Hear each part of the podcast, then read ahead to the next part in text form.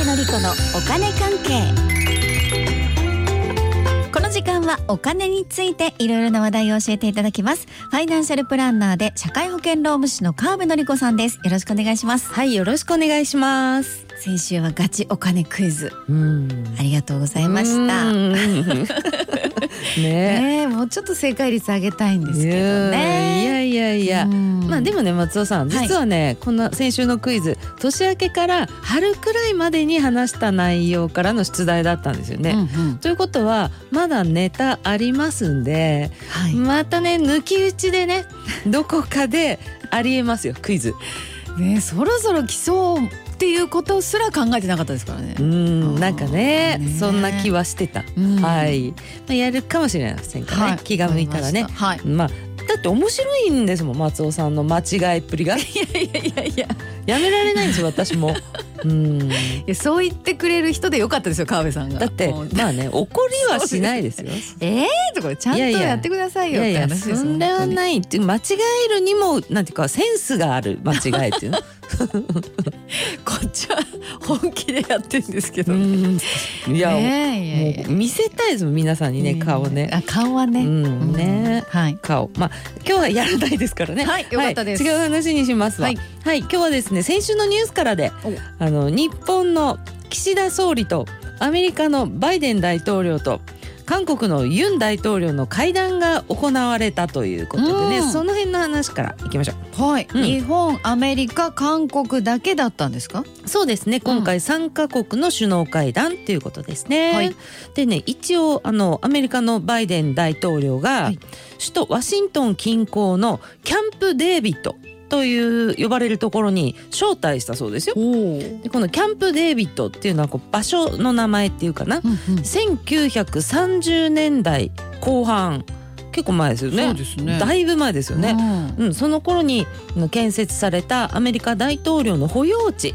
ということででで、うん、保養地としてだけじゃなく今回のように外国の要人をもてなすためとかねで重要な会談会議の会場にもなっているようですねほうで正式名称もねあるんですよほう。キャンプデービッドなんかこうあだ名的呼び名的なそういうこもとの、なんですそね。うそう正式名称ねあったんですけど、はい英語がねあまりにも英語すぎて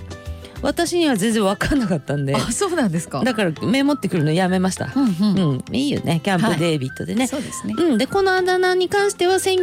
1953年にアイゼンハワー大統領え聞いたことぐらいはある感じのね、うんこの大統領が自分のお父さんと孫の名前にちなんで付けた名前らしいですよ。へえ、そうなんですね。まうん、あそんなアメリカのじゃあ大統領の保養地ですね。そうキャンプデイビッドの豆知識から来ましたね。そうまあ先週の会談の内容には全くもって関係ないんですけ ど、うん、でも私の場合はこういうか、なんていうか周辺情報とかねはい。豆知識とかと絡めてイメージを膨らませた方が楽しく学んだり理解したりこう妄想しながらっていうのそういうの理解ししやすいタイプなんですよ私自身があ。ー。でもそのやり方いいかもしれないですね。うんいやなんかこうキャンプデービッドって聞いたらね、うんなんとなくアメリカの郊外でうんめっちゃ広いんだろうなとか、あー思いません。あ、もなうんかリスとかが走ってくるみとか持ってんじゃないかなとかすごいもう。 そうそういう子までとセットにして考えるわけですよ。ああ、なるほうんど。そう、うんどんな感じだと思いますキャンプデービッドのイメまーあジ、でも大体そうですよ。自然がいっぱいで。そうそうそうちょっとバーベキュースペースとかもあバってーベキューねはいはいはいはいそうそ ううそうそんうんう、ううんん、バンガローとかもあるなるほどね、はい松尾さんのイメージそんな感じね、うんそうまあその辺にしておいてもそう、はいそうですうんね、で今回の内容をですね、はいキャンプデービッドの精神として精神ってあのなんていうか気持ち的なスピリットみたいなねそうそうそう、はいその精神としてね声明を出したんですよね、はいでこの内容的にはどうしてもねまあ安全保障防衛っていう話が多くって、うんそこはね私の専門外なんでちょっとねあのお話できないですけどもあのでもねこの言葉ちょっと覚えておいてほしいなと思って紹介したいんですよほう。経済安全保障はいうんこれに関してもねあの日本アメリカ韓国でしっかり協力していこうって話になってます。へえ経済安全保障ですかうん、ちょっとゼロからお願いしますこれは、まあそうですよね、はい安全保障って言ったらなんかさっきの防衛とかとセットの意味なんだけど、経済がね頭についてるのがね特徴ですね。じゃあこの説明いきますよ。はいまずね生きていくにはいろんなものが必要じゃないですか。そうですうね、んうんこれゼロからこのレベルからでいいですかありがとうございます、うんでそのもの必要なものが作られるにうは、ん材料っていうのも必要ですよね、そうですねうん、でもそういったものが足りないって話なんか時々ありませんあるねえ例えばもので言えばマスクが足りないとかあったじゃないですかはいあとは材料的なもので言うと、うん最近だったらね半導体ってやつが足りないから車がちょっとできないんですよねとか、確かにありますねそんな話、うん、なんか言われてみたら昔よりも聞くような気もしますね、ですよねうんやっぱりそうですよね、はそれはちゃんと理由があっいておうあの全てのものをねそれぞれの国の中だけで完結していなくって、まあ輸入だの輸出だのあっちで原材料作ってこっちで組み立ててあっちに送るとか、はいもう世界がつながっているんですよねだから起こる現象だったりするわけですよ最近昔よりね。なるほどうん、というのはね、まあ、例えばですよどこかで戦争がありましたとか、うんちょっとあの国にはあげたくないなみたいなことを言われちゃうと物のこう供給が止まっちゃうからですよね。そうですね、うん入ってこないってことですもんねそうでなんですよ、うんでその物の供給もうんもうってあれ網網目の